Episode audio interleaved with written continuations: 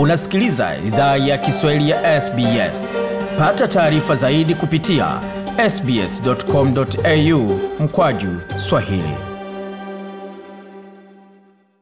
Tungependa kuwashukuru wamiliki wa jadi wa ardhi tunaofanyia matangazo yetu. Kuanzia leo, idhaa ya Kiswahili inatoa heshima zake kwa Kamareg, watu wa taifa la Kulinga, kwa wazee wao wa sasa na wa zamani. Pia kuanzia leo kuna wakubali wa Aboriginal na Torres Strait Islander ambao ni wamiliki wa jadi kutoka ardhi zote unaosikiliza matangazo haya.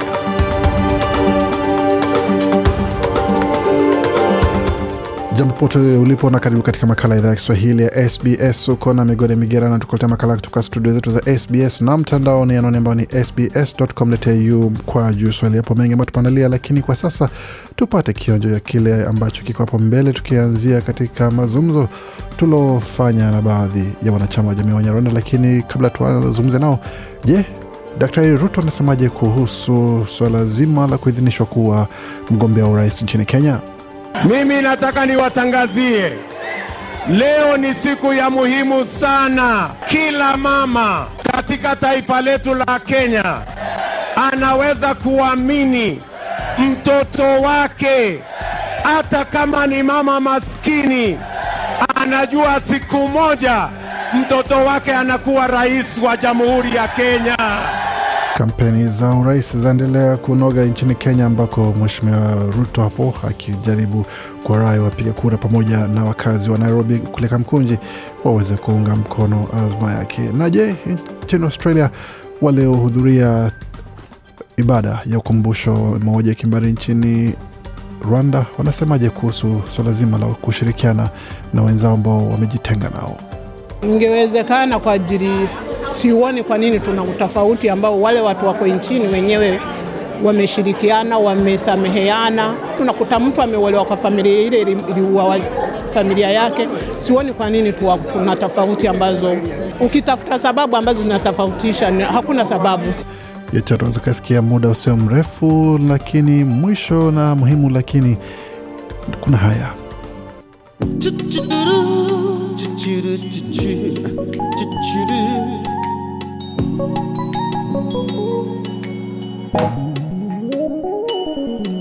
Njiani nimekutana na mambo mengi sana, magonjwa. Hiyo ni sauti ya msanii Lundo Rajabu kutoka Brisbane akiwasilisha kibao chake hapo kwa jina la Niwezeshe, akijiandaa kuzindua albamu yake kwa jina la Ni Wakati, na bila shaka atapata fursa kuzungumza naye na kujua mengi sana kuhusu uandaji wa albamu hiyo, kwa nini ameiandaa na ni kipi ambacho watu wanastahili kutarajia atakapofanya uzinduzi Jumamosi ijayo pale katika eneo la Kesha Ridge. Lakini kwa sasa muktasari wa habari, kisha baadaye tutazungumza naye hapo baadaye.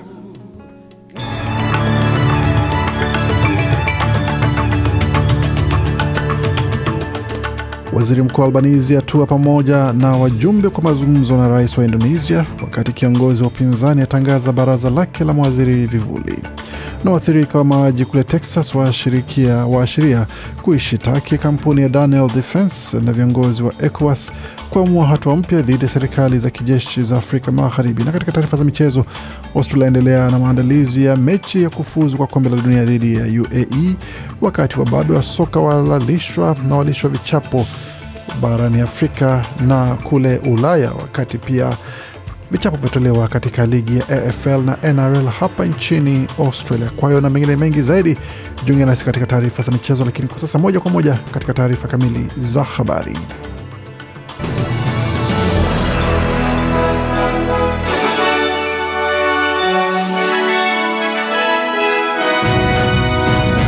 Wasikia idhaa Kiswahili ya SBS hapa, ikiwa ni taarifa kamili ya habari. Msomaji ni Gode Migerano. Waziri Mkuu Anthony Albanese amewasili mjini Jakarta kwa mazungumzo na rais wa Indonesia Joko Widodo. Safari hiyo imejiri wiki mbili baada ya tu baada ya kuapishwa kwake kama waziri mkuu. Kabla ya kuondoka nchini, bwana Albanizi alisema alikuwa amezungumza na tayari na rais Widodo tangu awe waziri mkuu. Aliongezea kuwa anatazamia kuendelea na mazungumzo baina ya Australia na Indonesia. It is important that we recognize that Indonesia isn't just Jakarta and Bali. Anasema ni muhimu tutambue kuwa. Indonesia si Jakarta tu na Bali, Ni visiwa pana, ni taifa muhimu katika eneo la kaskazini ya nchi yetu. Ni nchi yenye Waislamu wengi zaidi duniani. Nitasafiri pamoja na waziri wangu wa biashara Don Faro, waziri wangu wa masuala ya kigeni Penny Wong na Ed Husic, waziri wa, wa kwanza nchini ambaye ni Mwislamu. Huyu hapo alikuwa ni waziri mkuu akizungumzia yale ambayo anatarajia kufanya pamoja na msafara wake wa kuelekea kule Indonesia. Kiongozi wa upinzani wakati huo Peter Dutton amezindua timu yake ya mawaziri vivuli ambayo inawajumuisha wanawake kumi miongoni mwa baraza la mawaziri kivuli ishirini na nne. Mawaziri hao vivuli wanajumuisha Jane Hume ambaye amepewa wizara ya fedha, Sarah Henderson wizara ya mawasiliano, Karen Andrews atakuwa msemaji wa upinzani katika wizara ya masuala ya nyumbani, wakati Ann Ruston atakuwa waziri kivuli wa afya na huduma ya wazee, na Marise Payne atakuwa katibu wa baraza la mawaziri. Chama cha The Nationals nacho kimepewa nafasi sita katika wizara ya kivuli. Kiongozi wa The Nationals David Littleproud ataendelea kuwa waziri kivuli wa kilimo, wakati Barnaby Joyce ambaye alikuwa kiongozi wa zamani wa Nationals amepewa wizara ya wa maveterani, wakati Michael McCormack amepewa wizara ya maendeleo ya kimataifa na Pasifiki. Alipozungumza na waandishi wa habari, Bwana Dutton alisema kwamba anafahari timu ambayo amekusanya. What you're seeing in this line in this lineup is uh, some fresh faces. Uh, Anasema unachoona katika timu hii ni sura mpya. Tuna vipaji vingi, si tu katika timu ya mawaziri vivuli, ila pia katika wabunge wengine tunao. Nimetambua umuhimu wa kujaribu kuwajumuisha watu hao, na nina furaha tuna wanawake kumi katika timu yetu ya baraza la mawaziri ishirini na nne, alisema kiongozi wa upinzani. Na katika taarifa zingine, chama cha wafanyakazi wa huduma ya afya kimekaribisha ahadi ya uwekezaji kutoka serikali ya New South Wales za kuajiri wasaidizi wapya wa dharura pamoja na kutoa rasilimali kwa vituo thelathini vya gari za dharura.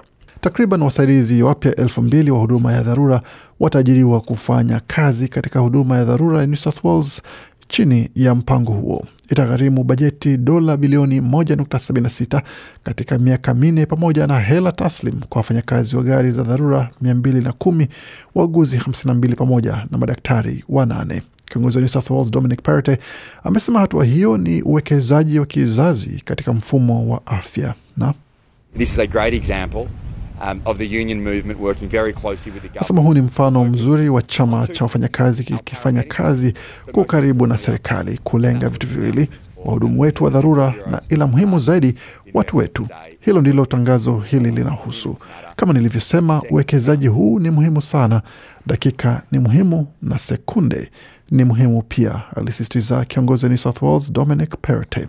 Katika taarifa zingine za maswala ya afya ni kwamba kesi ya nne ya maambukizi ya monkeypox imetambuliwa katika jimbo la New South Wales, na wakati kesi nyingine ya tano inatarajiwa kwamba itathibitishwa muda usio mrefu. Wanaume wawili wenye miaka thelathini hivi karibuni waliorejea kutoka Ulaya wamehusika katika kesi hizo na tayari wametengwa nyumbani pamoja na kuendelea kushughulikiwa na idara ya afya New South Wales ambayo inaendelea kufanya ufuatiliaji wa watu ambao walikutana na wahusika wa wawili pamoja na maeneo mengine ambako huenda pakawa ni maeneo ya hatari kwa upande wa jimbo la New South Wales. Hii ni siku ya tatu ambapo New South Wales imeweza kutangaza kesi mpya ya monkeypox, ambapo wanaendelea kufuatilia nyingine ambayo ilikuwa ni kesi nyingine ambayo kesi nyingine moja ilitambuliwa kule jimboni Victoria. Na barani Afrika, viongozi wa jumuiya ya maendeleo ya kiuchumi ya Afrika Magharibi almaarufu ECOWAS wanakutana mjini Accra, Ghana Jumamosi kwa lengo la kuzungumzia na kuamua ikiwa wapunguze au waongeze vikwazo dhidi ya utawala wa kijeshi nchini Mali, Burkina Faso na Guinea. Viongozi hao wanatarajiwa kuamua ikiwa waendelee wapunguze au waongeze vikwazo dhidi ya mataifa hayo ambayo hususan Mali vilivyowekwa mwezi wa Januari baada ya utawala wa kijeshi kutangaza nia yake ya kuendelea kubaki madarakani kwa miaka mitano. Rais Nana Akufo-Addo akifungua mkutano huo alisema kwamba nia yao ni kutafuta njia za kutathmini na kutafakari juu ya hali katika nchi hizo tatu za kutafuta njia za kuisaidia kurudi kwenye utawala wa kikatiba chini ya raia.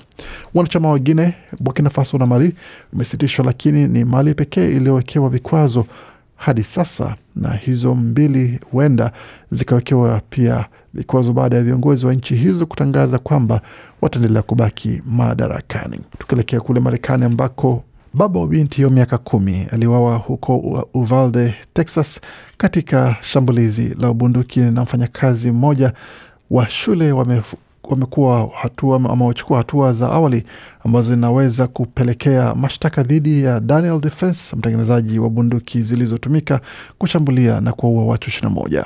Mawakili wa Alfred Garza, baba wa mwanafunzi wa shule ya msingi ya Rob Amelia Jo, jo Garza aliomba katika barua yake Ijumaa kwamba kampuni ya Daniel Defense itoe taarifa kuhusu utangazaji wa biashara yake kwa vijana na watoto. Anasema kwamba akinukuliwa, alisema kwamba tunawataka mwanze kutoa taarifa kwetu hivi sasa badala ya kumlazimu bwana Garza afungue kesi ili kupata taarifa hizo, ilieleza barua hiyo.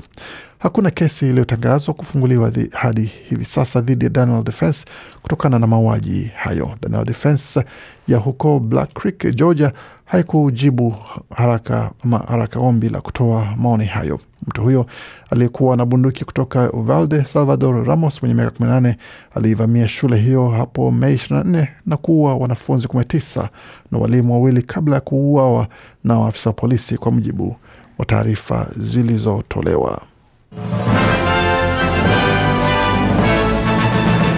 Waendelea kusikia idhaa Kiswahili ya SBS ukiwa na migodi migerani, tukiendelea taarifa ambazo tumeandalia, hususan tukielekea moja kwa moja katika michezo, tukianzia katika mchezo wa tenis ambapo Iga Swiatek amepata ushindi wake wa kwanza kwa upande wa wachezaji wa kike katika michezo ya wazi ya Ufaransa dhidi ya mchezaji wa Marekani Coco Gauff. Swiatek alipata ushindi katika seti mbili zikiwa ni sita moja sita tatu na ilichukua tu zaidi tu ya lisali moja kupata ushindi huo na kupata ushindi wa mechi 34 mfululizo bila kupoteza hata moja. Mchezaji huyo kutoka Poland ameingia katika fainali hiyo ya Grand Slam ambapo alikuwa tayari akitafuta taji lake na kulipata baada ya kushiriki katika mwaka elfu mbili na ishirini. Katika mazungumzo na waandishi wa habari alikuwa na haya kusema baada ya ushindi wake. With everything that was going on, I, I'm also like more aware of how it is to to win a Grand Slam. Amesema kuwa yote ambayo yanaendelea ninauelewa na ufahamu vizuri kwa kinachohitajika kupata ushindi wa Grand Slam na nini ambacho kinastahili kufanyika, na kimsingi kabisa ni sehemu gani ya mchezo ambao anastahili kufanya kazi. Nauelewa pia na na furaha na kuwa na fahari kwangu binafsi katika mwaka elfu mbili ishirini ilikuwa ni kama nilikuwa na, na bahati ya kuweza kushiriki katika mchezo huu, na bila shaka naendelea kufanya kazi kuweza kuisha kwamba nafikia malengo yangu, Biswantek alisema. Tukielekea katika taarifa za mchezo wa gofu kwa upande wa wanawake, Minjili anatarajia kupata ushindi katika kuongeza taji la US Women's Open ama ya wanawake, michezo ya wazi wanawake ya gofu katika ushindi wake ambao alikupata kutoka michezo ya wazi wanawake ya Australia ambapo utakuwa tangu mwaka elfu moja mia kenda themanini na tatu ambapo bingwa Jan Stephenson alikuwa na ushindi huo, na katika mwaka elfu mbili na moja ambao ilishindwa na Kari Webb, akiwa ni historia ambayo amewekwa katika wakati huo. Lee anaongoza katika raundi ya mwisho ya mchezo hiyo akiwa naongoza kwa alama tatu hapo, wakati mwingine mchezaji huyo miaka ishirini na sita anatazama kwamba huenda akapata ushindi wake wa pili katika mchezo huo ama katika fani hiyo ya gofu. Alikuwa na kusema alipozungumza na waandishi wa habari. I was pretty solid all day. I mean, I was trying to, I was making pars when I needed to. Um, I made one. Nasema nilicheza vizuri siku nzima, nilifanya mapaa na ama kufunga nilipohitaji kufanya hivyo, na bila shaka chote ambacho nilistahili kufanya kilifikiwa kwa wakati wake na kwa usahihi. Kwa hiyo natarajia kuweza kumaliza kwa paa nne pamoja na kuweza kuendelea kupata ushindi mkubwa napofikia mwisho.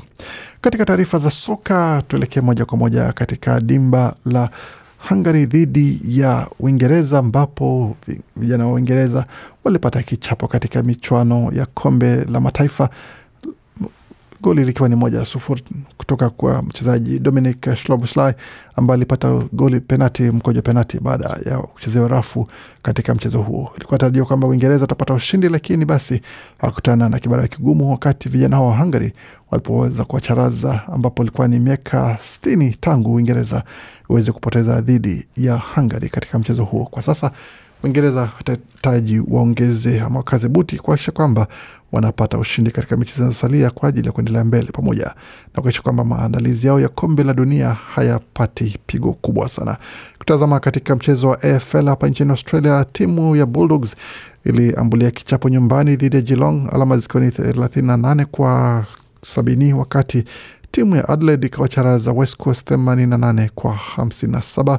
Gold Coast wakacharaza North Melbourne 109 kwa 47, wakati Sydney Swans ikiwacharaza Melbourne Demons 73 kwa 61. Katika NRL, NRL mechi ambazo zimechezwa mapema hii leo ilikuwa ni kati ya Raiders dhidi ya Roosters, Raiders wakipata ushindi alama 22 kwa 16, wakati Sea Eagles wakiwacharaza Warriors wa New Zealand 44 kwa 12, Cowboys wakiwacharaza Titans 32 kwa 6, Bulldogs wakila kichapo cha alama 30 kwa 18 kutoka kwa Penrith Panthers katika mechi ambazo zilikuwa ni za kuweza kuakisha kwamba watu wanapata uh, matokeo ambayo hayakufaa kwa wengi ambao walikuwa wanatazama yale ambayo yanaajiri katika mchezo huo. Tukiendelea na mengine ambayo yanakuja kwa sasa katika matokeo ya michezo ni pamoja na haya. Kwa sasa timu ya bingwa tetezi wa bingwa tetezi Senegal walipata ushindi mnene sana, ambapo walipata ushindi tukitazama katika mechi ambayo walicheza ni pamoja na hii ambapo matokeo yake yalikuwa ni dhidi ya timu ya Benin ambapo walipata magoli manne kwa mbili ambapo ni mechi ilikuwa ni ya kusisimua sana. Timu kutoka Afrika Mashariki hazijashiriki vizuri, Kenya ikiwa imepigwa marufuku kucheza katika mechi hizo za kufuzu kombe la Afrika baada ya kupatwa na hatia ya serikali kuingilia utawala wa uendeshaji wa mchezo wa soka nchini humo. CAF ikiwa imetoa adhabu hiyo, hali ambayo haijawafurahisha wengi sana, lakini hali ni hivyo ambavyo inaendelea. Bila shaka tunaweza kuletea maelezo zaidi pamoja taarifa zaidi za michezo hapo baadaye, pamoja na matokeo mengine, ambapo timu ya Burundi ilitoka sare kufungana moja moja dhidi ya Namibia, wakati Burkina Faso wakitoka mbili sufuri dhidi ya Cape Verde. Ivory Coast ikipata ushindi wa magoli matatu kwa moja dhidi ya Zambia. Togo mbili mbili dhidi ya Eswatini, wakati Mozambiki wakitoka sare kufungana moja moja dhidi ya Rwanda.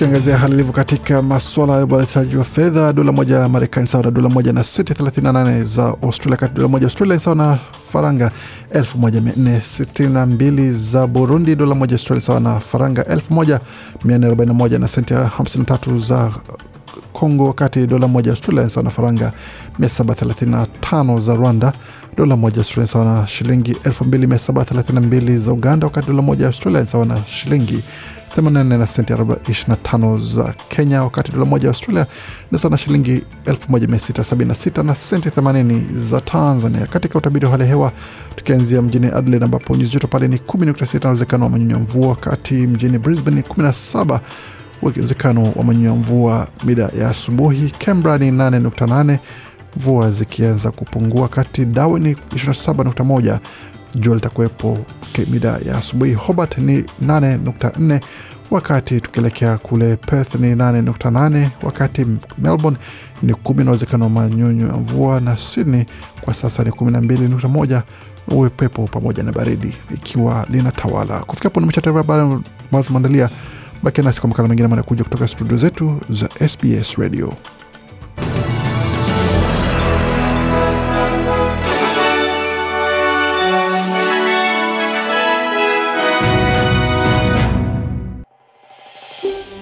Je, unataka kusikiliza taarifa zingine kama hizi? Sikiliza zilizorekodiwa kwenye Apple, Google, Spotify au popote pale unapozipata.